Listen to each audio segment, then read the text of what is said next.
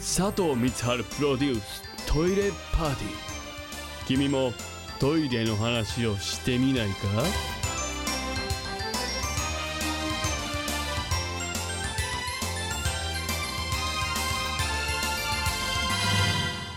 どうも佐藤光でございます、えーメールいただいております。ラジオネーム城之内海。トイレ大魔王佐藤さん今晩トイレット。あー今晩トイレットが浸透してますね。浸透してれば何も俺はあんま言ってないんだけど、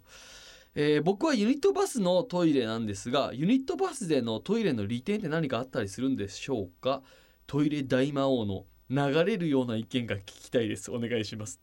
流れるような意見ってあんま耳に入ってないんじゃないの？うんまあいいや。あのーユニットバスのメリットはもう何しろ設置のしやすさですね。あのこれはちょっと使う側の体感じゃないんであれですけども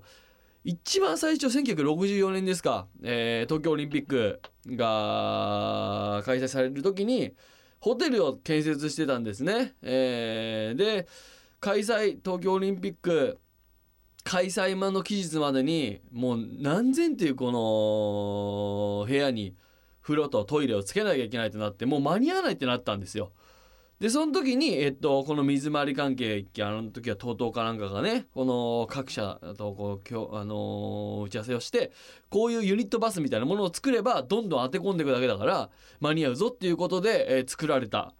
という歴史がございますのでだからいろいろ今えっとユニットバスを使ってるマンションアパートあると思いますけど基本的にはやっぱ狭いところで設置が大変な時に使われてることが多いですね。だからまああとは使う体感でのメリットっていうのはそのジャニス工業っていうところが結構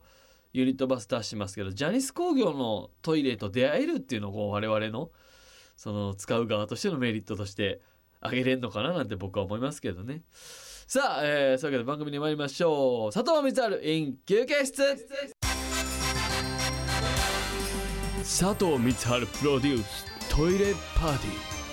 君もトイレの話をしてみないか？